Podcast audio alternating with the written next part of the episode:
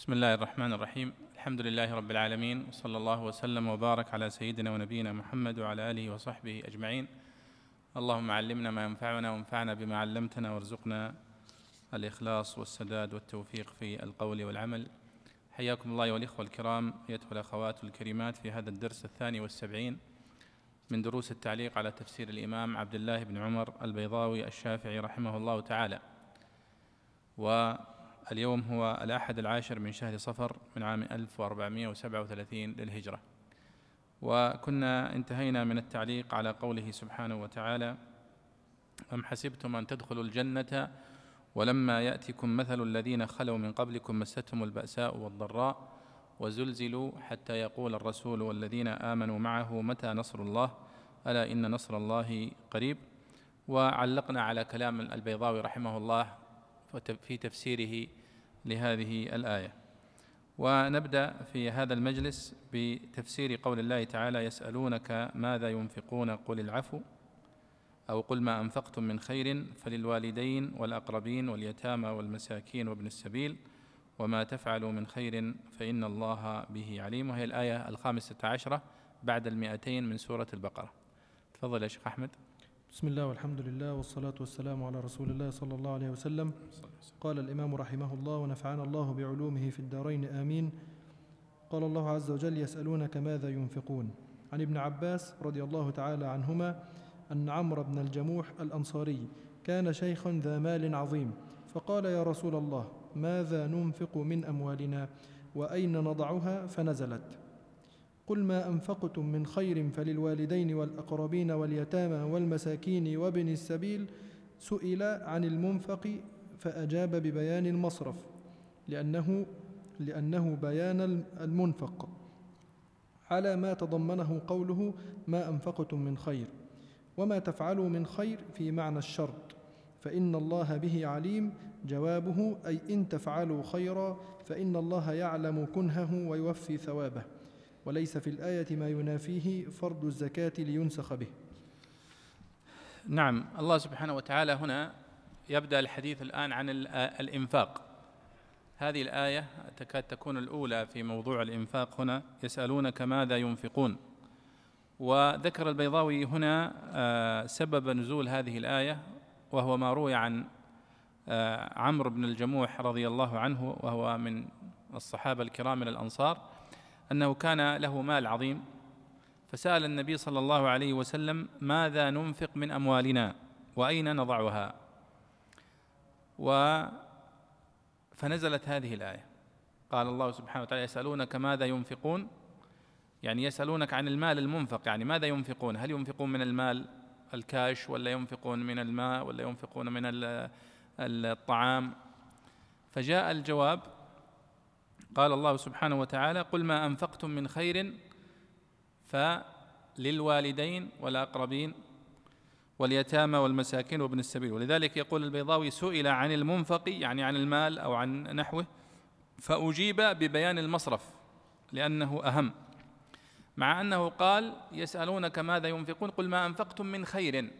فأجاب عن المنفق أيضا أنه يجوز النفقة من كل خير. فلذلك يعني هذا واضح العموم أنك تنفق من مالك وتنفق من جاهك وتنفق من من أي أنواع نوع من أنواع المال فهو يدخل في الصدقه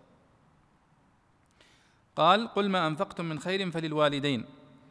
قال فإن اعتداد النفقة باعتباره ولأنه كان في سؤال عمرو وإن لم يكن مذكورا في الآية. واقتصر في بيان المنفق على ما تضمنه قوله ما أنفقتم من خير.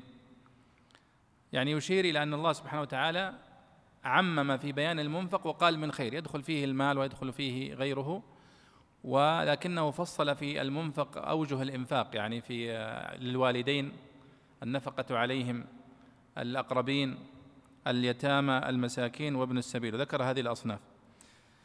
وما تفعلوا من خير فإن الله به عليم. قال هذا شرط وجوابه. أي إن تفعلوا خيرا فإن الله يعلم كنهه ويوفي ثوابه. ثم قال في آخرها وليس في الآية ما ينافيه فرض الزكاة لينسخ به. لماذا؟ لأن بعض العلماء يقول أن هذه الآية منسوخة بمعنى أن حكمها ملغى بالآيات التي وردت في التنصيص على أصحاب الزكاة.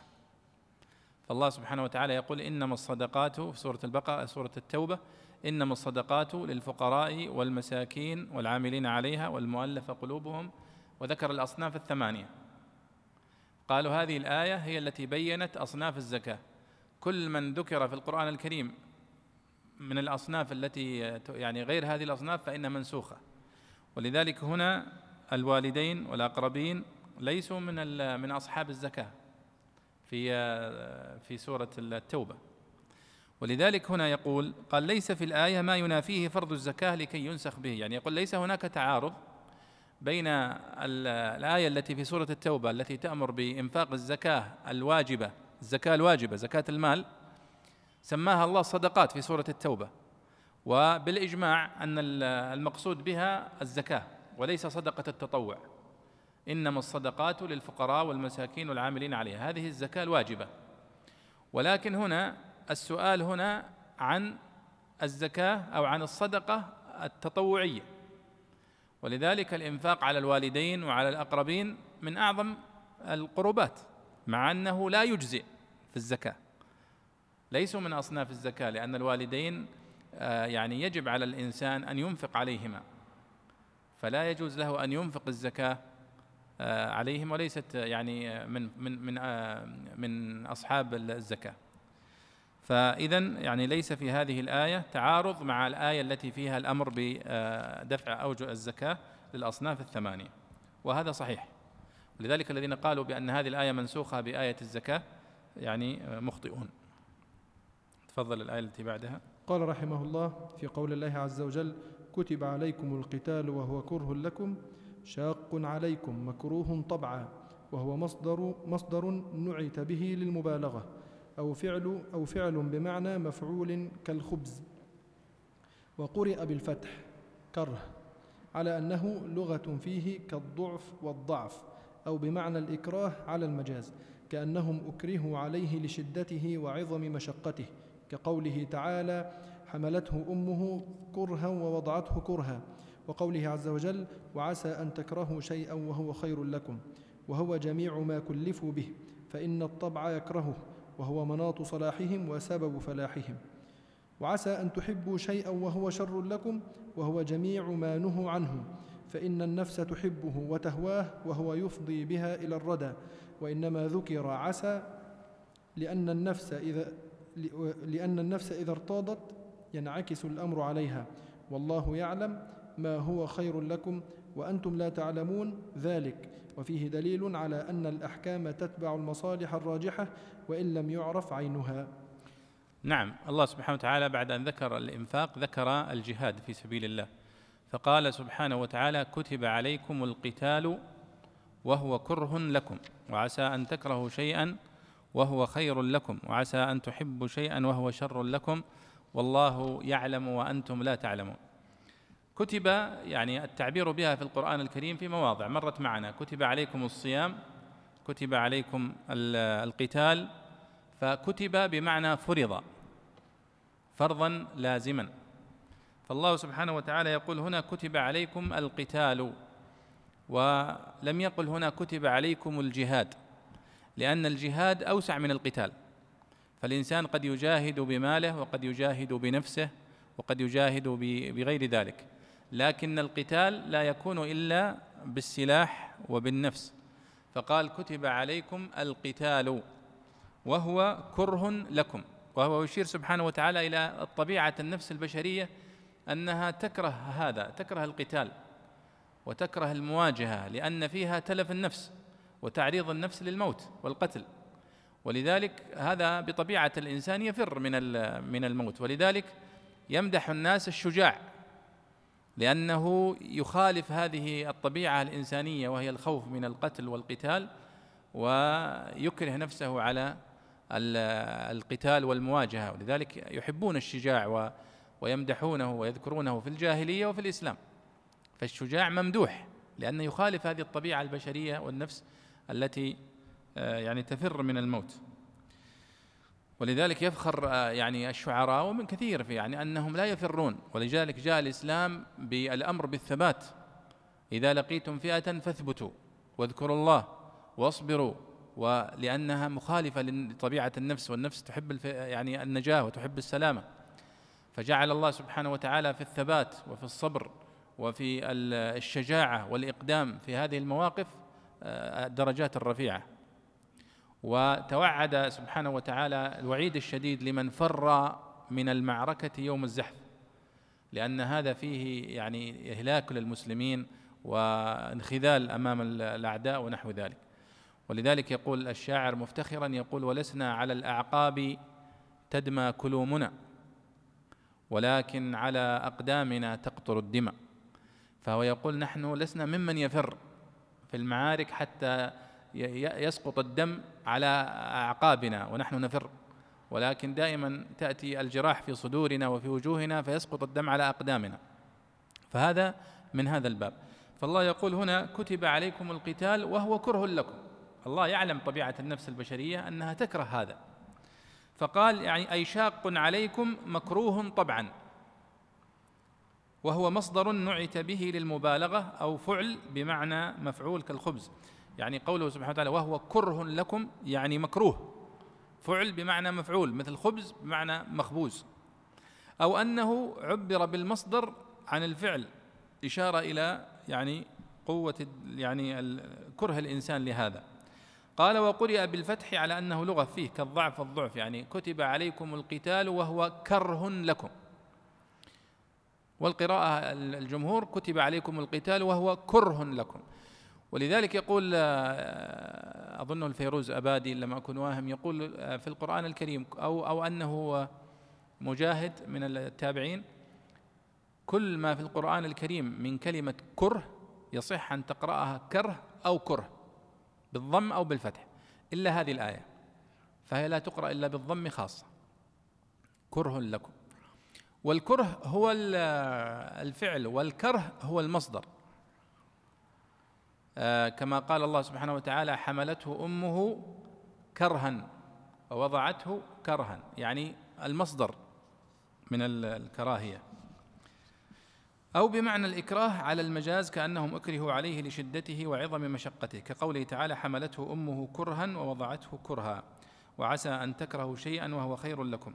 وهو جميع ما كلفوا به. ولاحظوا هنا في ختام الآية في هذه ال يعني ال يعني الإشارة الربانية إلى الجهل الذي يعيش فيه الإنسان بالمستقبل.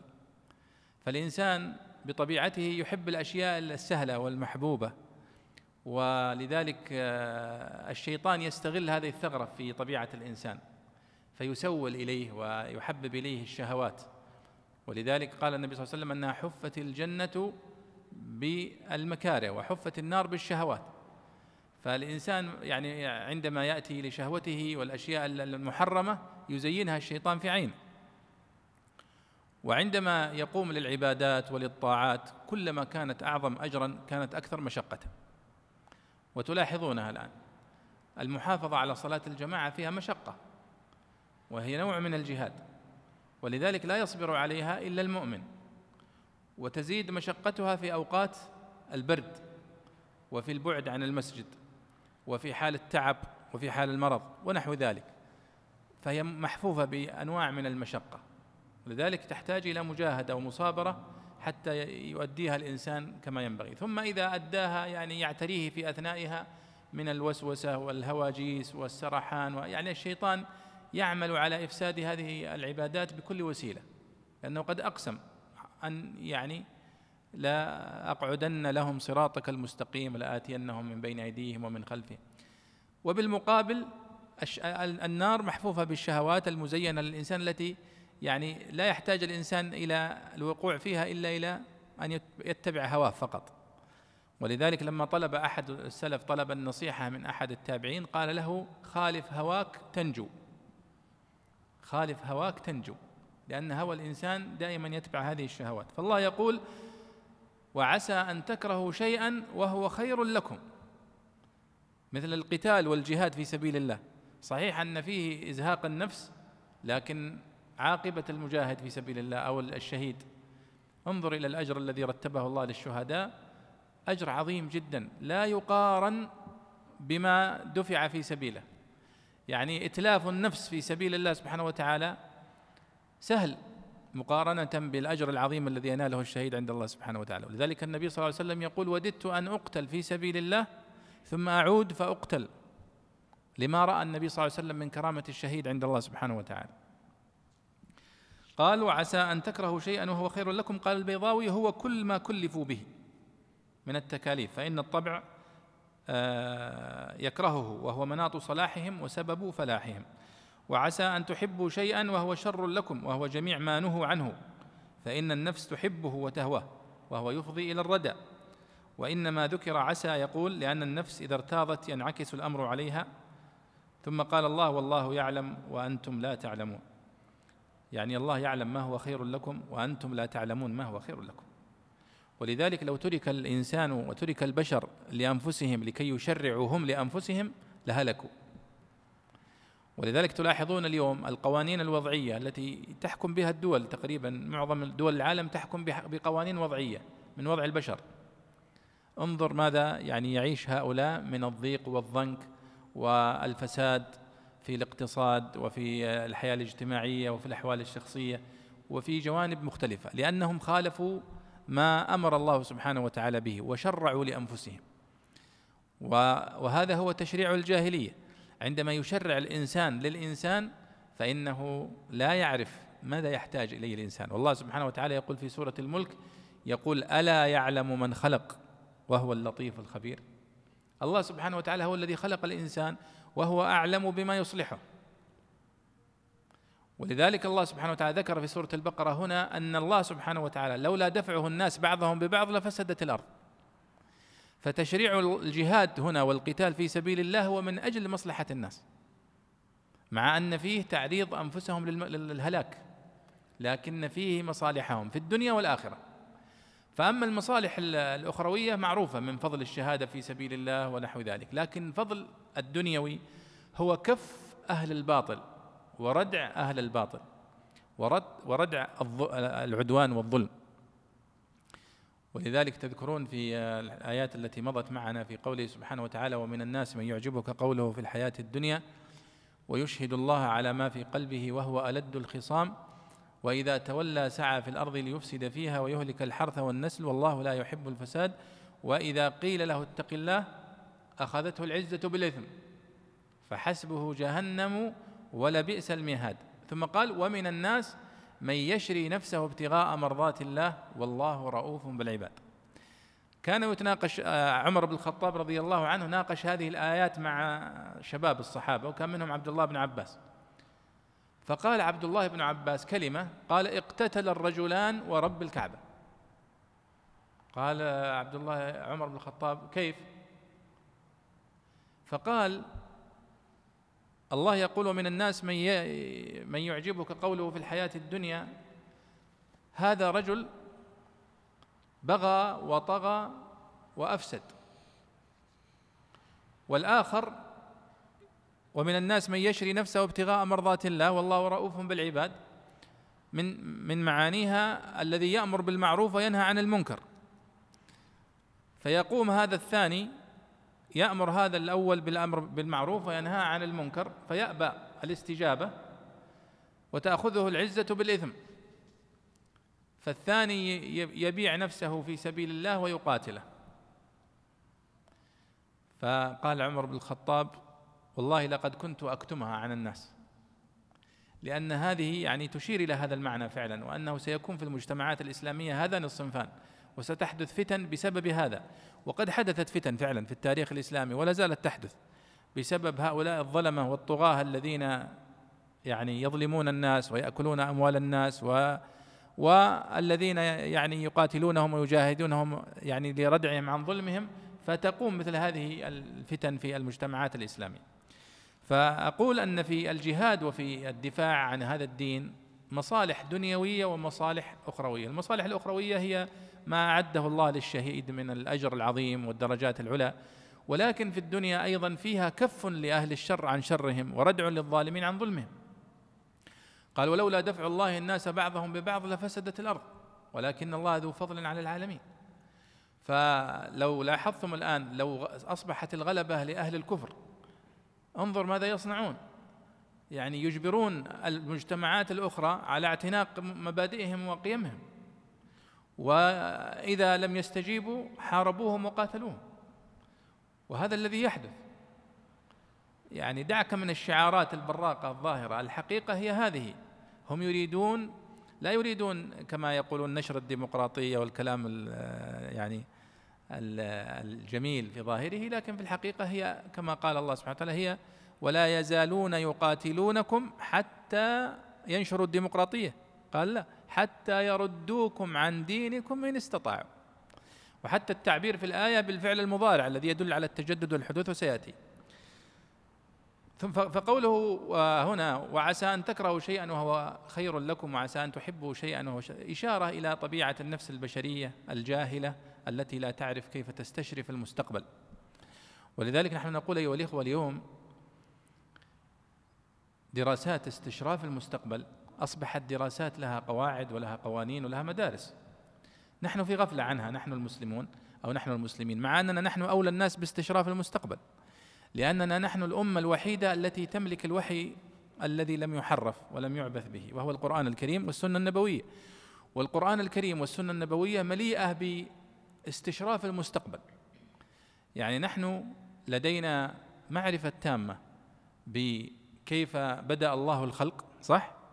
من في سورة البقرة مرت معنا وإذ قال ربك للملائكة إني جاعل في الأرض خليفة فأخبرنا عن بدء الخلق ثم أخبرنا سبحانه وتعالى عن قصص الأمم السابقة من آدم صالح وعاد وهود وإلى لوط وإبراهيم إلى موسى وعيسى وسليمان وداود وإلى محمد صلى الله عليه وسلم. فقصة البشرية وقصة الحضارة إن صح التعبير موجودة عند المسلمين بأوضح صورة.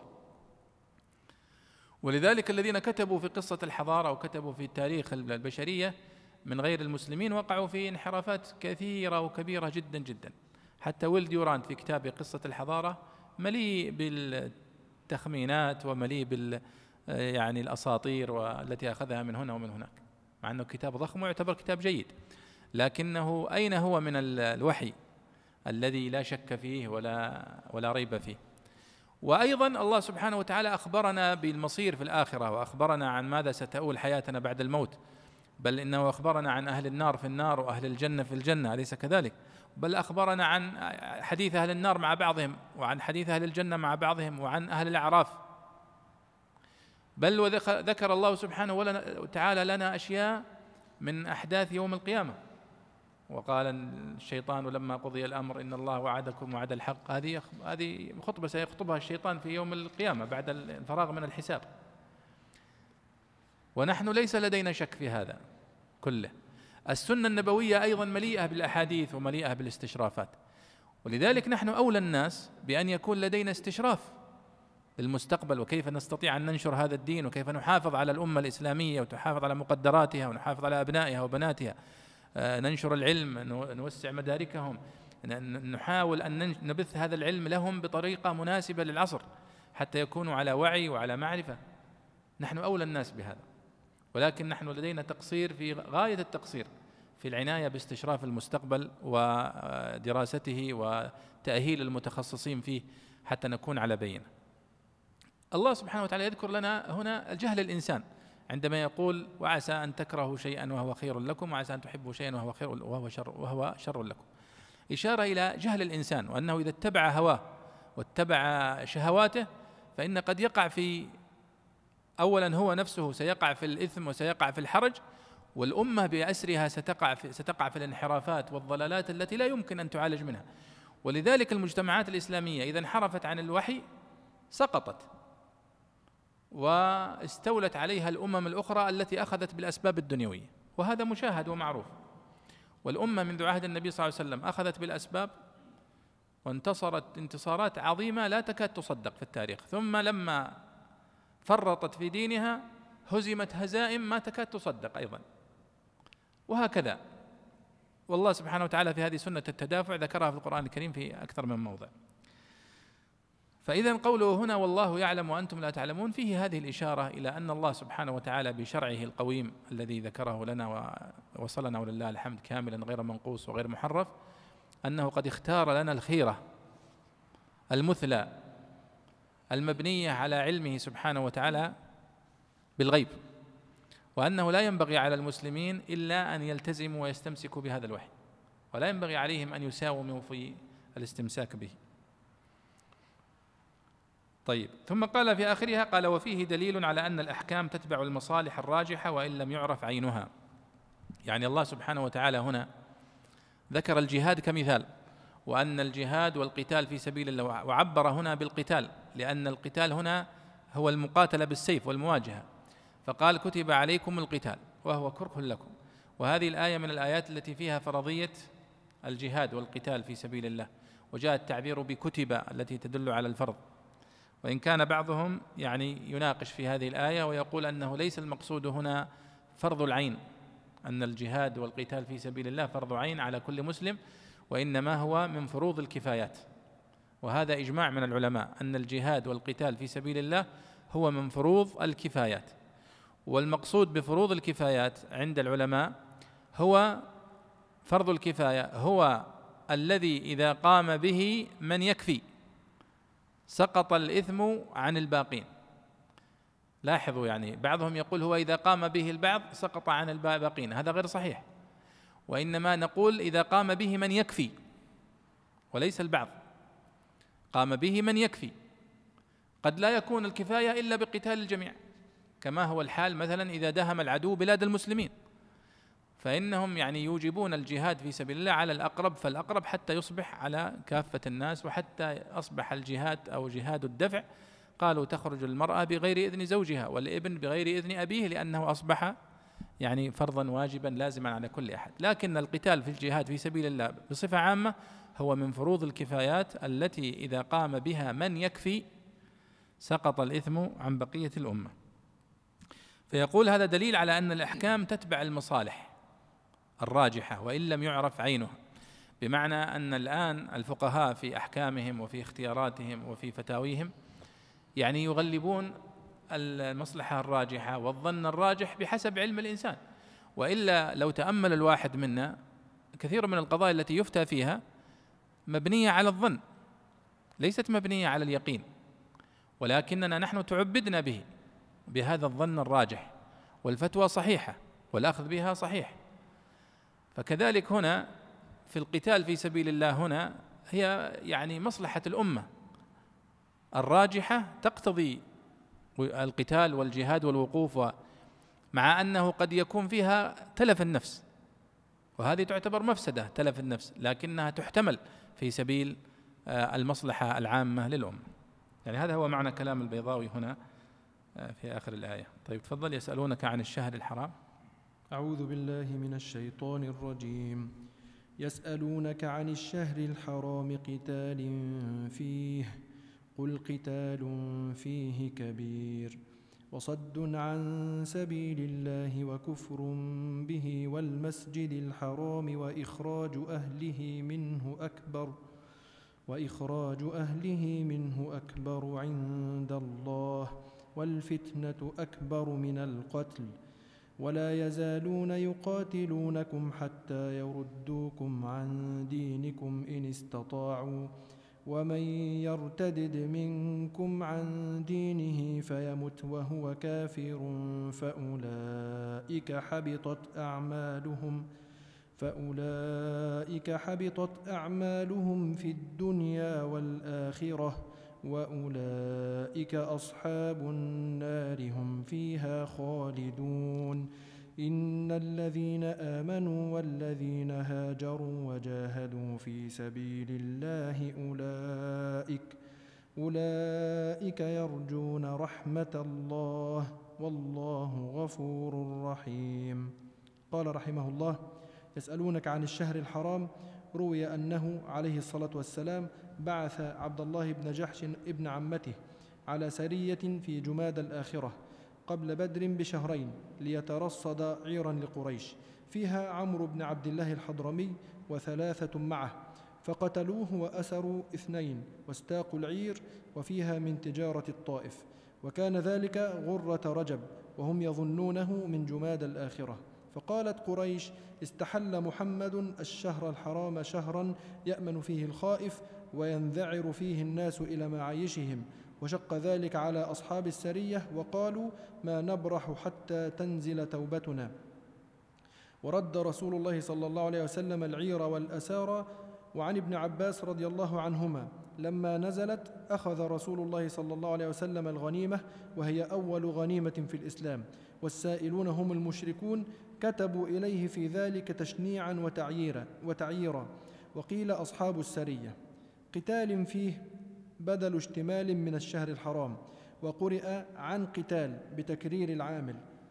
قل قتال فيه كبير أي ذنب كبير والأكثر أنه منسوخ بقوله تعالى فاقتلوا المشركين حيث وجدتموهم خلافا لعطاء وهو نسخ الخاص بالعام وفيه خلاف.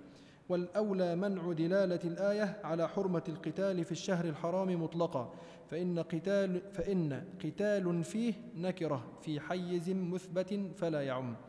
وصد صرف ومنع عن سبيل الله أي الإسلام أو ما يوصل العبد إلى الله سبحانه وتعالى من الطاعات وكفر به أي بالله والمسجد الحرام على إرادة المضاف أي وصد المسجد الحرام كقول أبي دؤاد أكل امرئ تحسبين امرأ ونار توقد بالليل نارا. ولا يحسن عطفه على سبيل الله لأن عطف قوله وكفر به على وصد مانع منه إذ لا يتقدم العطف على الموصول على العطف على الصلة ولا على الهاء في به. فإن العطف على الضمير المجرور إنما يكون بإعادة الجار. وإخراج أهله منه أهل المسجد الحرام وهم النبي صلى الله عليه وسلم والمؤمنون.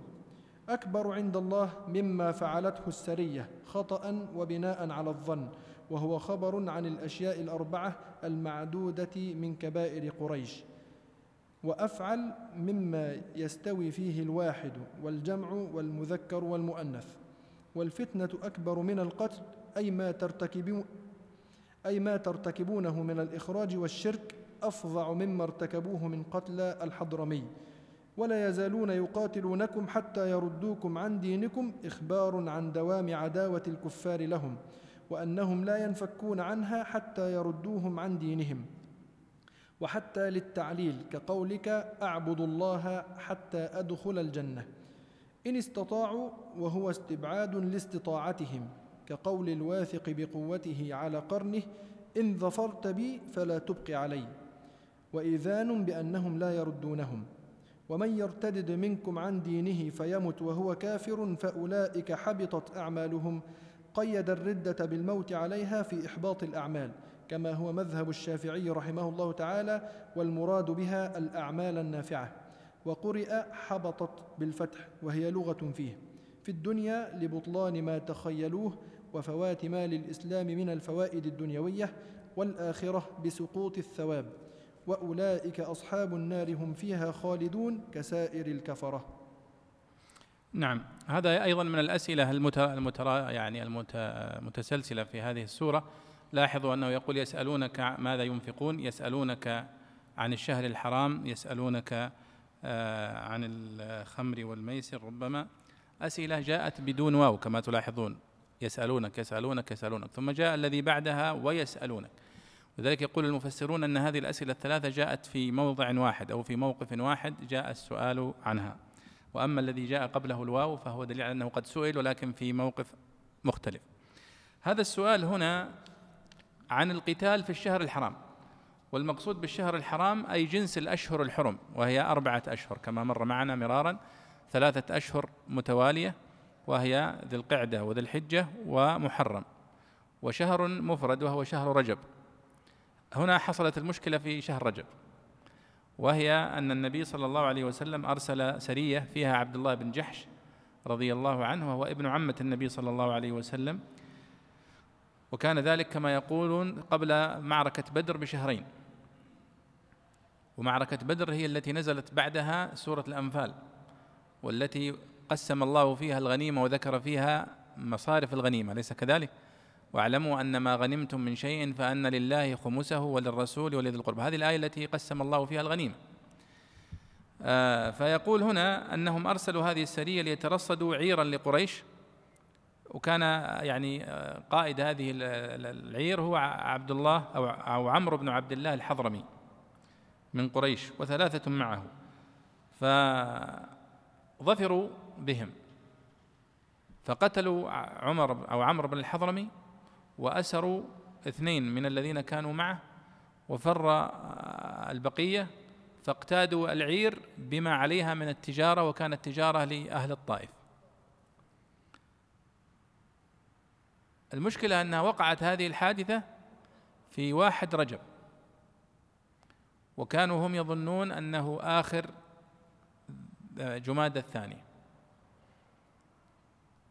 فاستغلت قريش هذه الحادثة لتشويه صورة النبي صلى الله عليه وسلم وصورة المسلمين وأنهم لا يلتزمون بهذه المواثيق الدولية.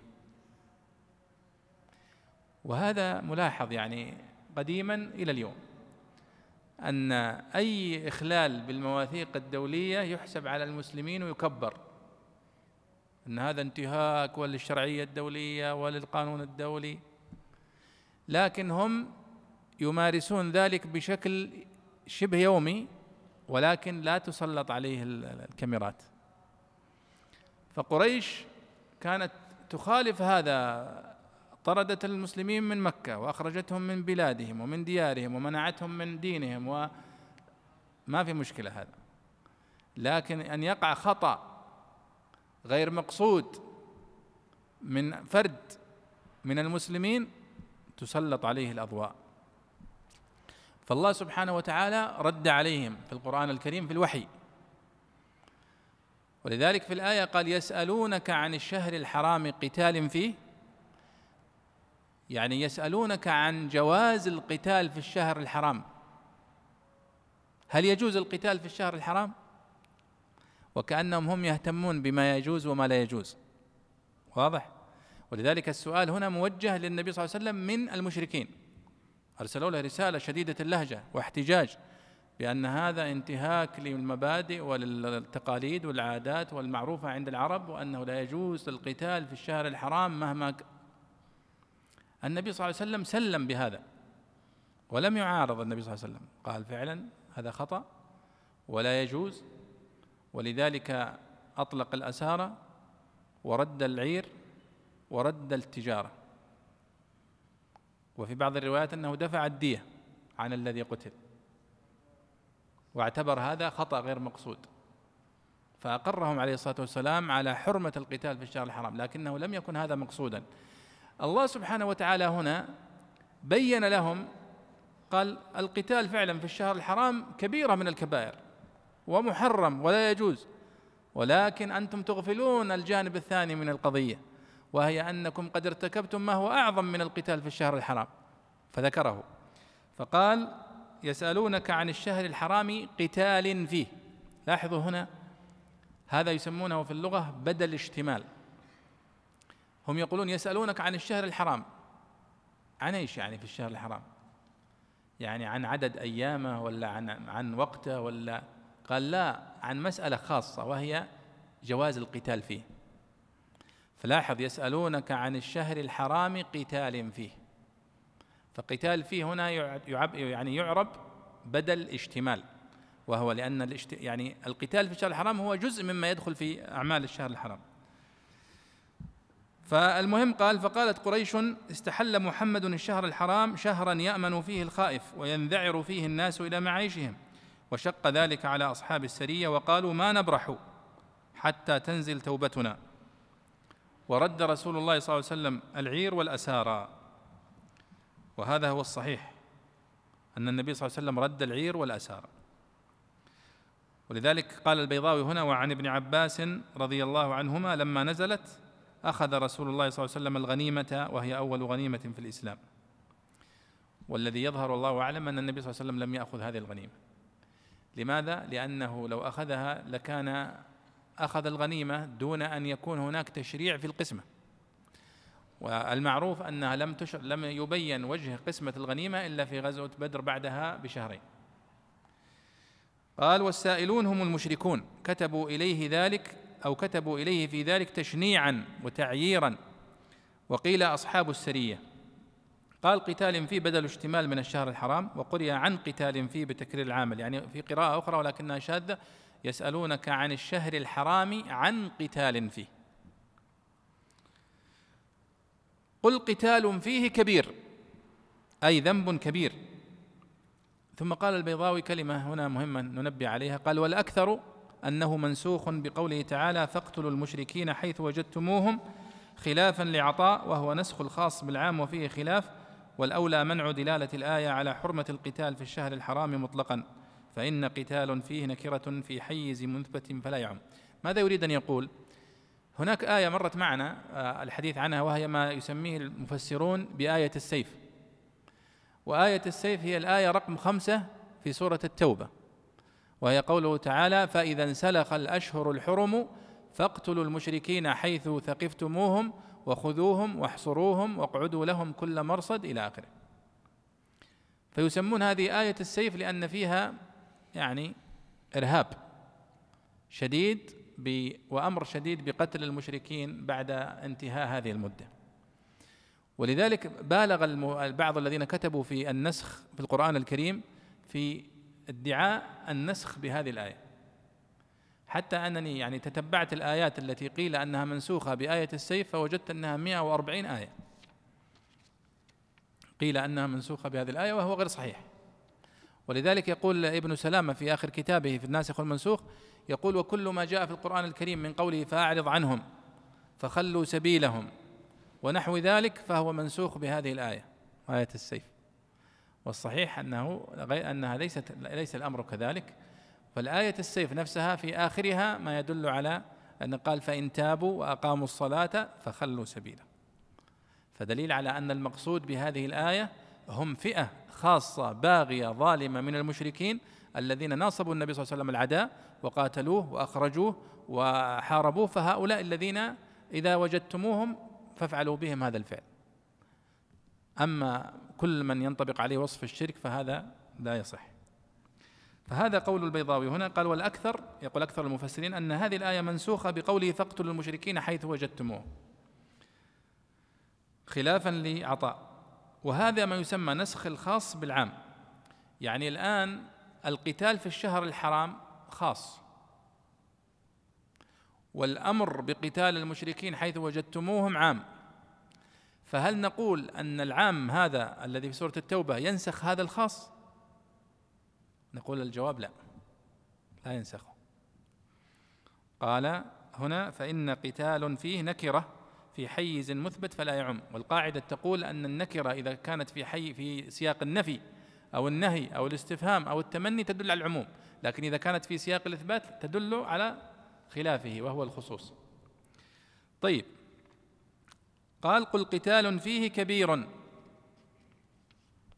وهذا اعتراف ونزول إلى على الحق. يعني لاحظوا الآن الإسلام من قوته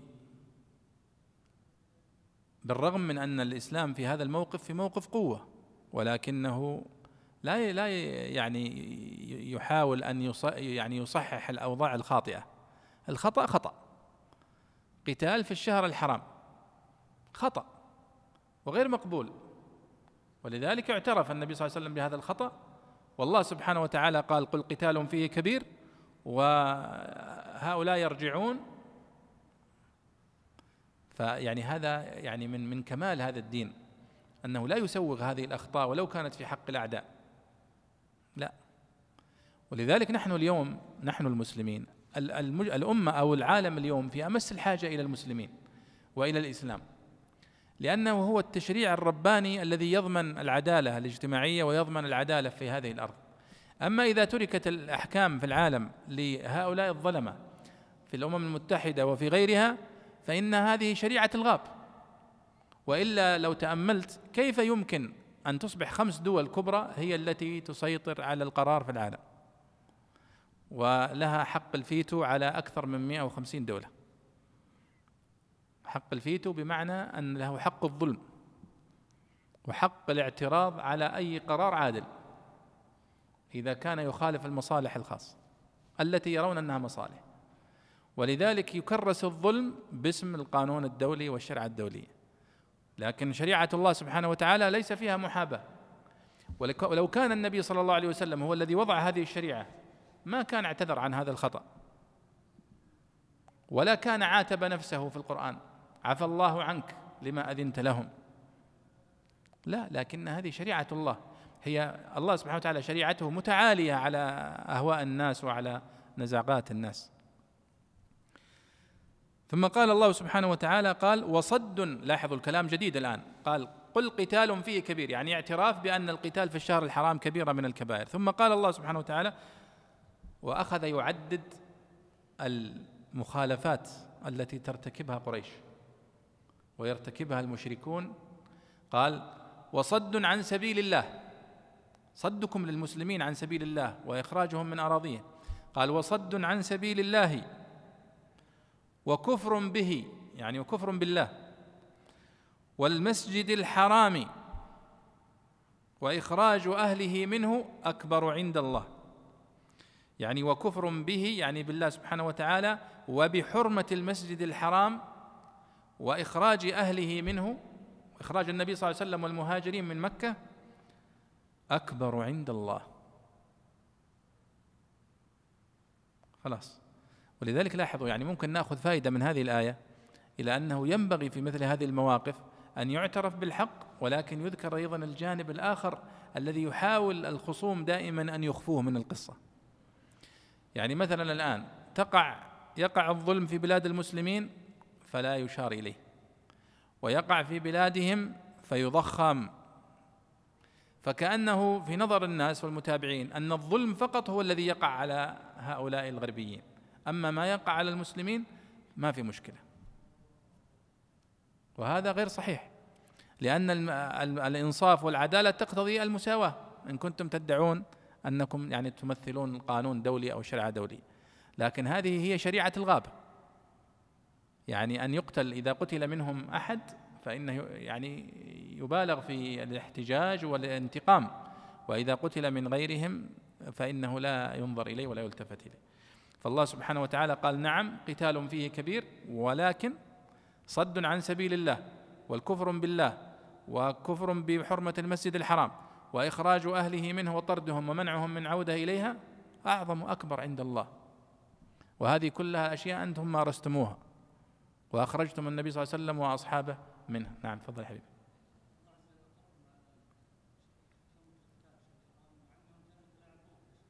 صحيح؟ هذا صحيح. نعم الله سبحانه وتعالى أقرهم على حرمة الشهر الحرام مع أنهم كانوا يعبثون كما قلنا في النسيء ويقدمون ويؤخرون. لكن بالرغم من ذلك هذا لم يعني آه، يقدح في في هذا الاعتراض الذي اعترضوه. ولعل هذا أيضا إشارة إلى أنه فعلا وقع القتال في الشهر الحرام فعلا وأنه كان رجب هو رجب. في ذلك الوقت. وهذا صحيح لأن النبي صلى الله عليه وسلم في السنة الثانية بدأت الأشهر تعود إلى وضعها الطبيعي حتى كان اليوم الذي آه، حج فيه النبي صلى الله عليه وسلم اكتملت فيه يعني عودة الأشهر إلى وضعها الطبيعي. قال الله سبحانه وتعالى هنا قال وصد عن سبيل الله المقصود بالصد أي الصرف والمنع عن سبيل الله أي عن الإسلام أو ما يوصل إليه من الطاعات. وكفر به أي بالله سبحانه وتعالى. والمسجد الحرام على إرادة المضاف أي وصد عن المسجد الحرام. واستشهد بقول أبي دؤاد الإيادي أكل امرئ تحسبين امرا ونار تأجج أو توقد بالليل نارا. ثم قال وإخراج أهله منه أي من أهل المسجد الحرام وهم النبي صلى الله عليه وسلم والمؤمنون الذين أخرجوا. أكبر عند الله أي أكبر مما فعلته السرية خطا وبناء على الظن. وهو خبر عن الأشياء الأربعة المعدودة من كبائر قريش. ثم ذكر فائدة لغوية قال وأفعل مما يستوي فيه الواحد والجمع والمذكر والمؤنث. يعني يقصد أن أفعل التفضيل يستوي فيه المذكر والمؤنث والمفرد والمجمع والمثنى مثل قوله محمد أفضل من علي والطالبان أفضل من الطالبتين مثلا والمجاهدون أفضل من القاعدين. فأفضل يعني تمسك يعني تلزم حالة واحدة في كل الأحوال. ثم قال والفتنة أكبر من القتل أي ما ترتكبونه من الإخراج والشرك أفظع مما ارتكبوه من قتل الحضرمي. وطبعا هذه يعني تكاد تكون قاعدة يعني قرآنية أن الفتنة دائما أكبر من القتل. وفتنة في الدين فتنة الإنسان في دينه أعظم من قتله. قال ولا يزالون يقاتلونكم حتى يردوكم عن دينكم إن استطاعوا. قال هذا إخبار عن دوام عداوة الكفار لهم وأنهم لا ينفكون عنها حتى يردوهم لاستطاع عن دينهم وحتى للتعليل كقولك أعبد الله حتى أدخل الجنة. يعني أنهم لا يقاتلونكم إلا من أجل الردة عن الدين. ويعني هذا التذييل الذي يذكره الله سبحانه وتعالى ينبغي أن يكون حاضرا دائما في أذهان المسلمين. أن مقاتلة المشركين والصليبيين واليهود للمسلمين هو لأهداف دينية بالدرجة الأولى. لأهداف دينية بالدرجة الأولى. هناك منا اليوم ومن المحللين السياسيين وما أكثر القنوات في التي تستضيف هؤلاء لا يذكرون ذلك. وإنما يذكرون الأسباب الاقتصادية والأسباب السياسية ولكنهم لا يذكرون الأسباب الدينية إلا من رحم الله. الله سبحانه وتعالى لم يذكر إلا الأسباب الدينية. وذكرها هنا بصيغة المضارع. قال ولا يزالون يعني المسألة مستمرة. وصدق الله سبحانه وتعالى فقد استمر قتالهم لنا إلى اليوم. ولم يتوقفوا في التاريخ الإسلامي إلا في أوقات قوة المسلمين بس.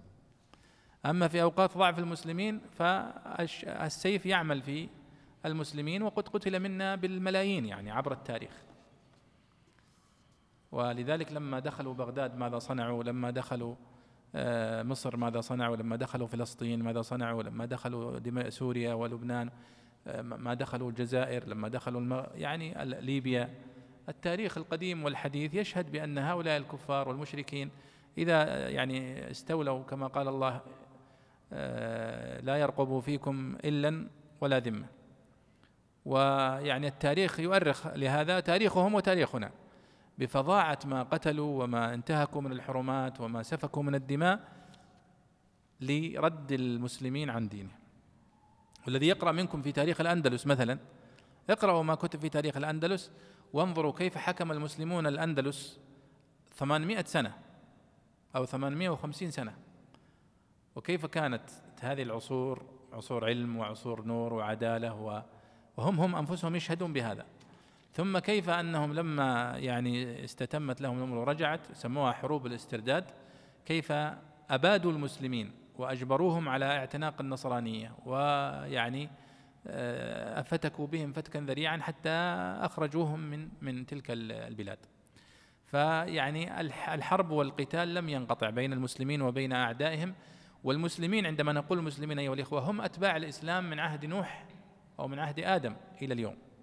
لأن الدين عند الله الإسلام. أتباع نوح وأتباع هود وأتباع صالح وأتباع شعيب وإبراهيم وموسى وعيسى ومحمد هم على يعني طريق واحدة وإنما اختلفت الشرائع عبر التاريخ ل آه، يعني حكمة أرادها الله سبحانه وتعالى وتدرج في التشريعات. قال البيضاوي هنا قال قوله ولا يزالون يقاتلوكم يقاتلونكم حتى يردوكم عن دينكم إن استطاعوا إخبار عن دوام عداوة الكفار. لأن جاء التعبير ولا يزالون يقاتلونكم. فالفعل المضارع يدل على التجدد والاستمرار. قال إن استطاعوا وهو استبعاد لاستطاعتهم. يعني فيه نوع من التثبيت للمؤمنين أنهم لن يستطيعوا أن يردوكم إذا ثبتتم وصبرتم. وفيه إشارة أيضا إلى قوة محاولات أولئك بردنا عن ديننا. وهم فعلا يبذلون كل يعني الطرق بالقتال بالسيء بالعسكري وبالغزو الثقافي وهو أخطرها. قال هنا كما يقول الواثق بقوته يقول لقرنه الذي يقاتله إن ظفرت بي فلا تبقي علي. يعني نوع من التحدي يعني. يعني مثل إنك إذا قابلت واحد وأنت واثق من نفسك تقول يلا إذا ظفرت بي اذبحني. إشارة إلى أنني أنا أنا واثق أنني سوف أتغلب عليك. فالله سبحانه وتعالى يقول هنا في هذا التعبير قال ولا يزالون يقاتلونكم حتى يردوكم عن دينكم إن استطاعوا. فيها إشارة إلى أنه ينبغي أن يكون المجتمع المسلم دائما على أهبة الاستعداد وأن يكون في غاية القوة كما أمرنا في سورة الأنفال بعدها وأعدوا لهم ما استطعتم من قوة. ولذلك يقولون إذا أردت السلم هذه قوانينهم هم حتى قانون آه، صاحب كتاب فن الحرب الصيني المشهور. يقول إذا أردت السلام فاستعد للحرب. قاعدة. إذا أردت السلام فاستعد للحرب. وأعدوا لهم ما استطعتم من قوة ليس تقتلون بها قال ترهبون بها عدو الله وعدوكم. يعني هي كما يسمونها قوة ردع. حتى لا يعتدي عليك أحد. لأن الضعيف كأنه يدعو الناس إلى يعني قتله والاستيلاء على ما لديه. ثم الله سبحانه وتعالى قال ومن يرتدد منكم عن دينه فيمت وهو كافر فأولئك حبطت أعمالهم في الدنيا والآخرة وأولئك أصحاب النار هم فيها خالدون. الردة هي مفارقة الدين على الردة عن الإسلام. فالله قيد الردة هنا بالموت عليها. قال ومن يرتدد منكم عن دينه فيمت وهو كافر يعني يموت وهو مرتد. فأولئك حبطت أعمالهم والحبوط العمل هو يعني آه يعني زواله وذهابه ومحقه. مأخوذ من الحبط وهو مرض يصيب الإبل. في بطونها فتستفرغ ما في بطونها فكأنها ما أكلت شيئا. فكذلك الذي يعمل عمل ثم يرتد عن الإسلام فقد أحبط عمله وخسره وهنا قيد يقول البيضاوي الردة بالموت أن يموت الإنسان عليها. لذلك أحكام الردة في الفقه الإسلامي وحتى في عند المحدثين آه، يعني فصلوا فيها. والمرتد آه، إذا كان الإنسان قد حج مثلا ثم ارتد ثم رجع إلى الإسلام هل نقول له تحج مرة أخرى؟ أو نقول له خلاص الحج اللي حجيته يكفي؟ ونحو ذلك. فهذه مسائل من المسائل المرتبطة بالردة يعني. ولذلك يعني يرجح بعضهم أن المرتد إذا ارتد وقد حج ثم رجع إلى الإسلام فإنه يكفيه الحج الذي حجه قبل ردته. وكذلك من يروي مثلا حديثا من الأحاديث ثم يرتد عن الإسلام ثم يرجع إلى الإسلام فهل تقبل روايته التي كان يرويها قبل الإسلام؟ ونحو ذلك. فهذه من المسائل التي يعني ترتبط بموضوع الردة. الله سبحانه وتعالى يقول هنا من مات وهو مرتد عن الإسلام فقد حبط عمله في الدنيا وفي الآخرة.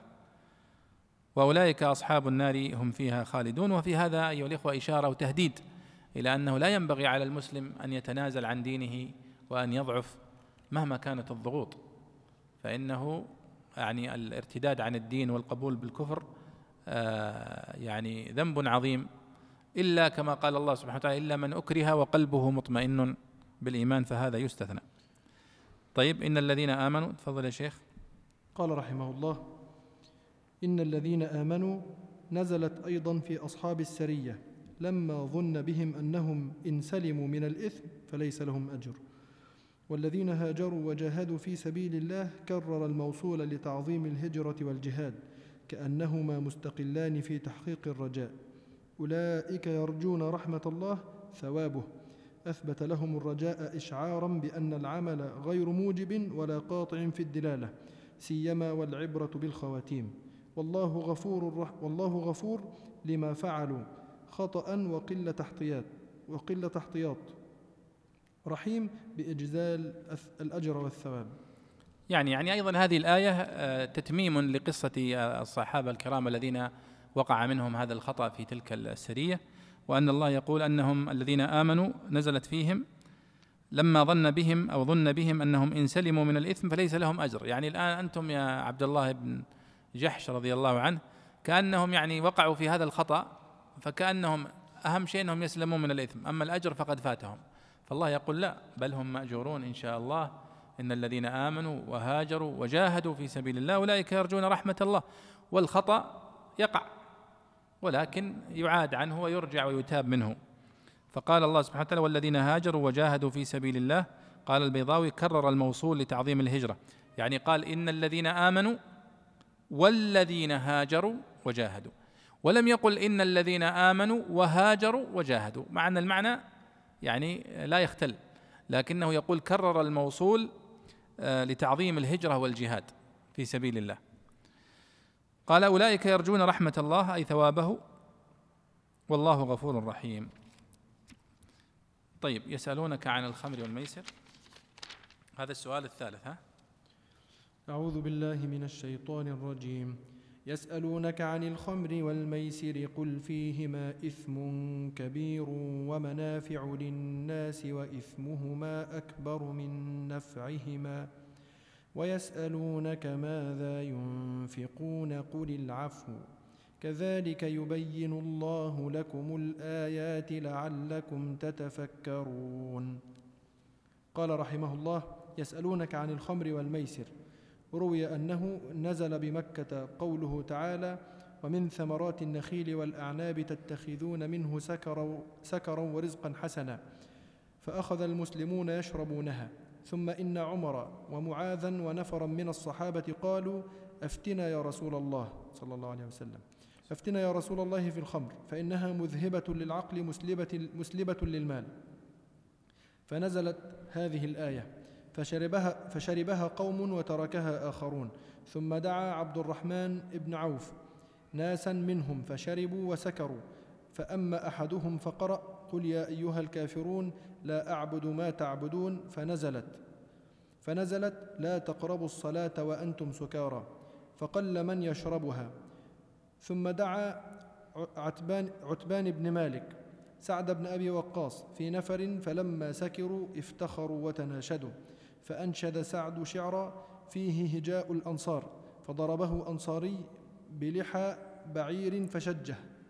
فشكى إلى رسول الله صلى الله عليه وسلم فقال عمر رضي الله عنه اللهم بين لنا في الخمر بيانا شافيا فنزلت إنما الخمر والميسر.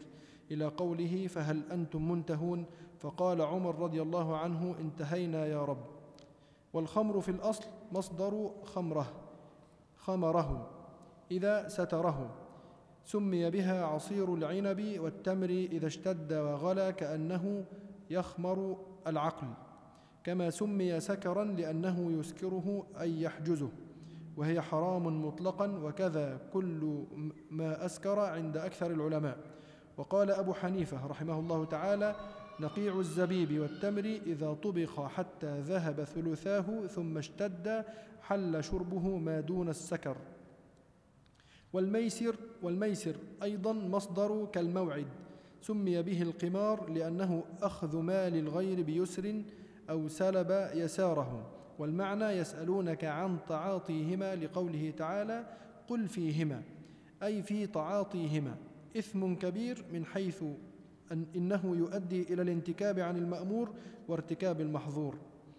وقرأ حمزة والكسائي كثير بالثاء ومنافع للناس من كسب المال والطرب والالتذاذ ومصادقة الفتيان. وفي الخمر خصوصا تشجيع الجبان وتوفير المروءة وتقوية الطبيعة وإثمهما أكبر من نفعهما أي المفاسد التي تنشأ منهما أعظم من المنافع المتوقعة منهما. ولهذا قيل إنها المحر ولهذا قيل إنها المحرمة للخمر لأن المفسدة إذا ترج لأن المفسدة إذا ترجحت على المصلحة اقتضت تحريم الفعل. والأظهر أنه ليس كذلك لما مر من إبطال مذهب المعتزلة.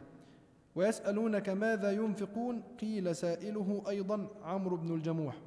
سأل أولا عن المنفق والمصرف ثم سأل عن كيفية الإنفاق.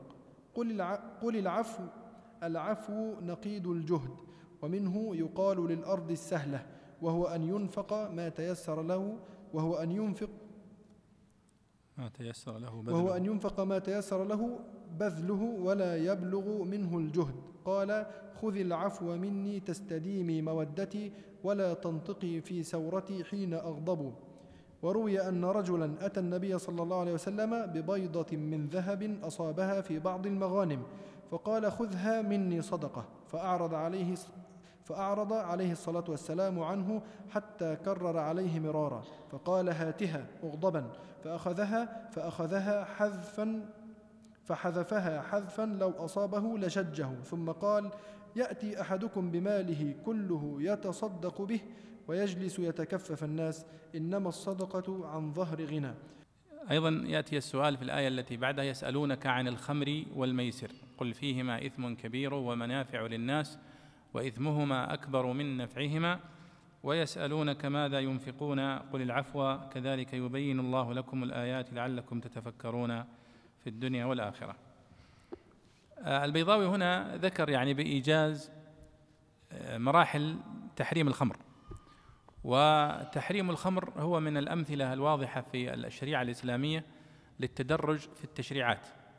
فالله سبحانه وتعالى لم ينهى عن الخمر مباشرة أول ما نزل الإسلام مع أنها كانت منتشرة والناس كلهم يشربونها.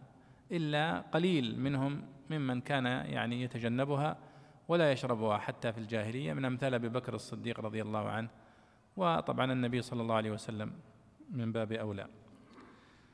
فلذلك بل إن بعضهم كان يعني آه، يفتخر بذلك بأنه يشربها وأنه يسقيها. ولذلك تلاحظون في الشعر الجاهلي الكثير من هذه المعاني.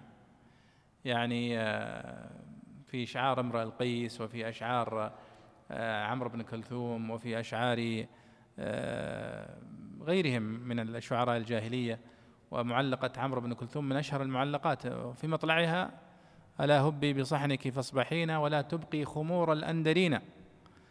مشعشعة كأن الماء فيها إذا ما الماء خالطها سخينا ترى اللحز الشحيح كل هذا في وصف الخمر. يقول ترى اللحز الشحيح إذا أمرت عليه لماله فيها آه، مهينا يعني يرخص فيها المال ولا يبخل.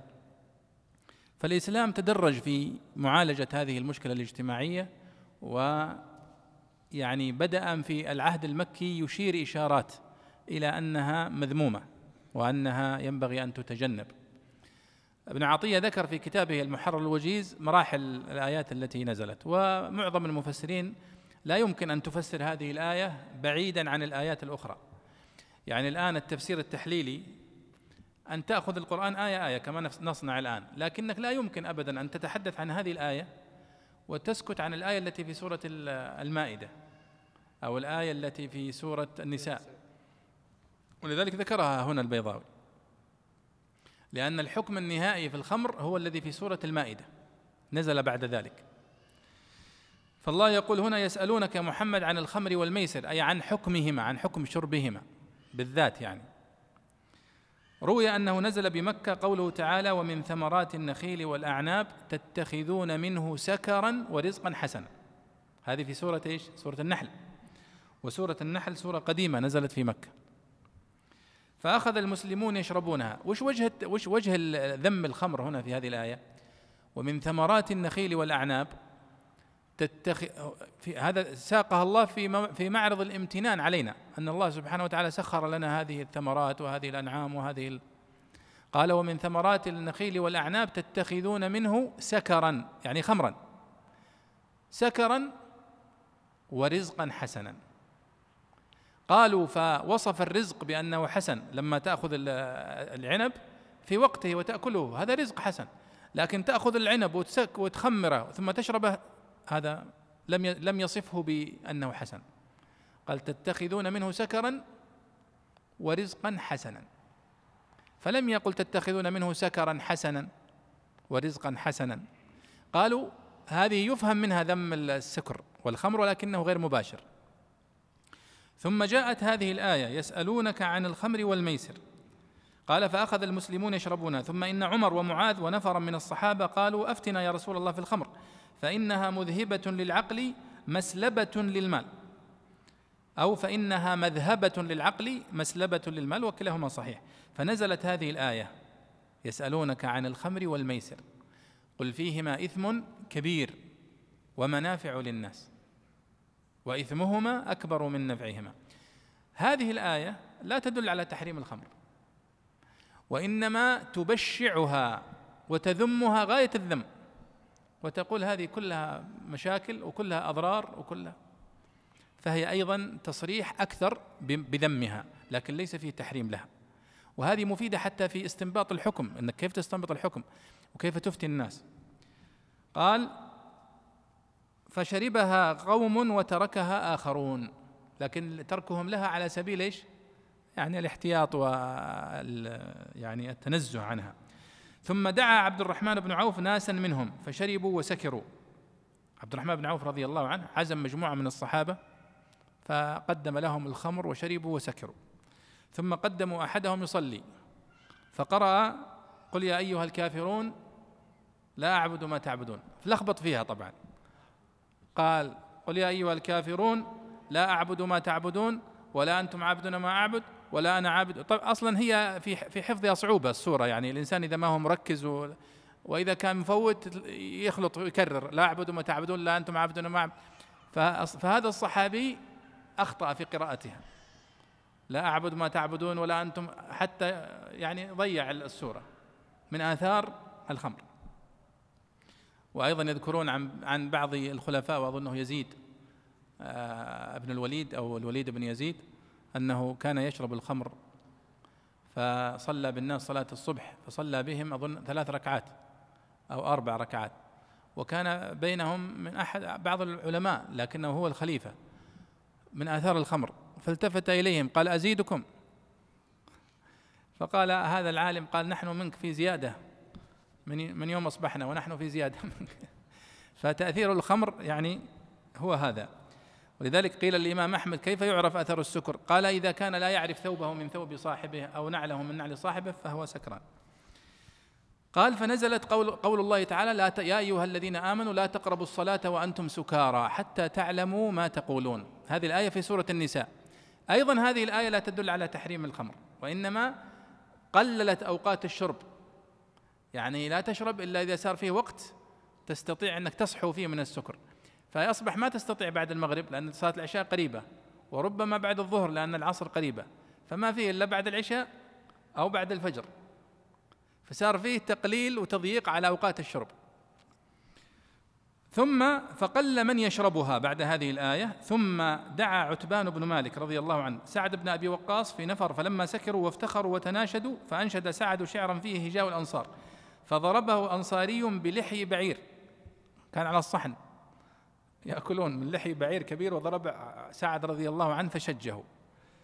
فشكى إلى رسول الله صلى الله عليه وسلم فقال عمر رضي الله عنه اللهم بين لنا في الخمر بيانا شافيا.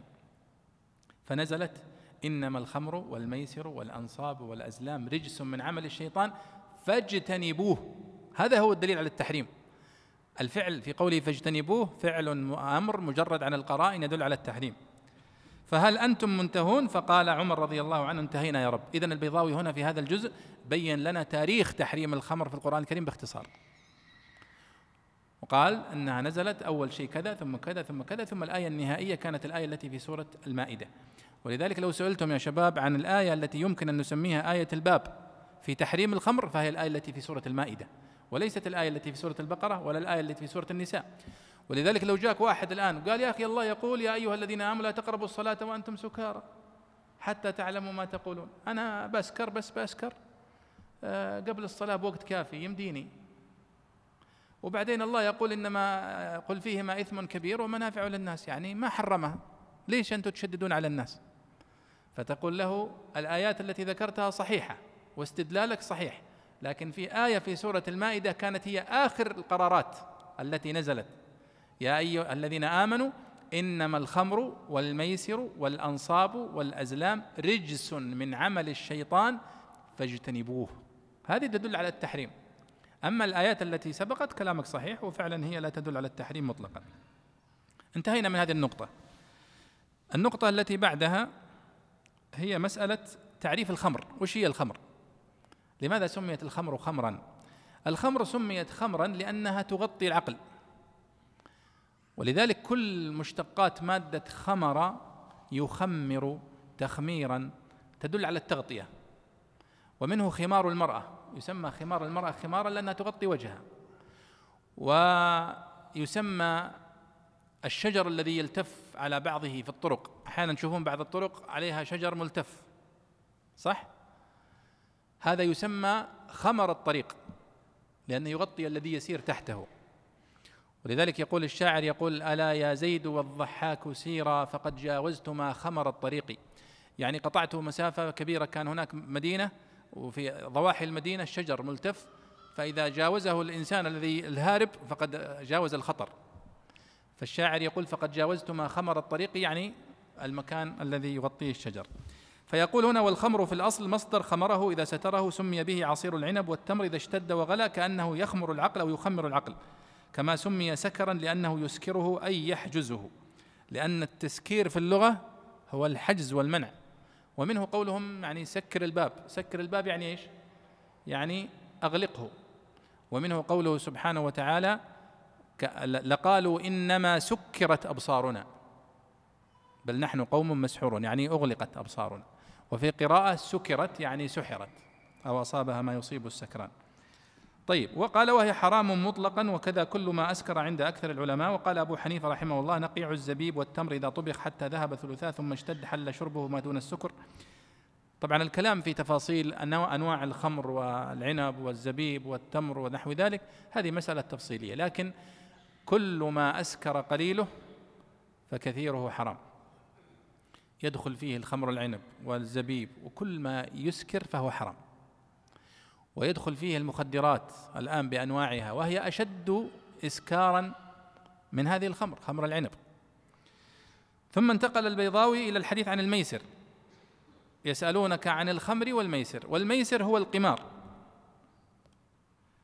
قال البيضاوي سمي به القمار لأنه أخذ مال الغير بيسر أو سلب يساره والمعنى يسألونك عن تعاطيهما لقوله تعالى قل فيهما أي في تعاطيهما إثم كبير.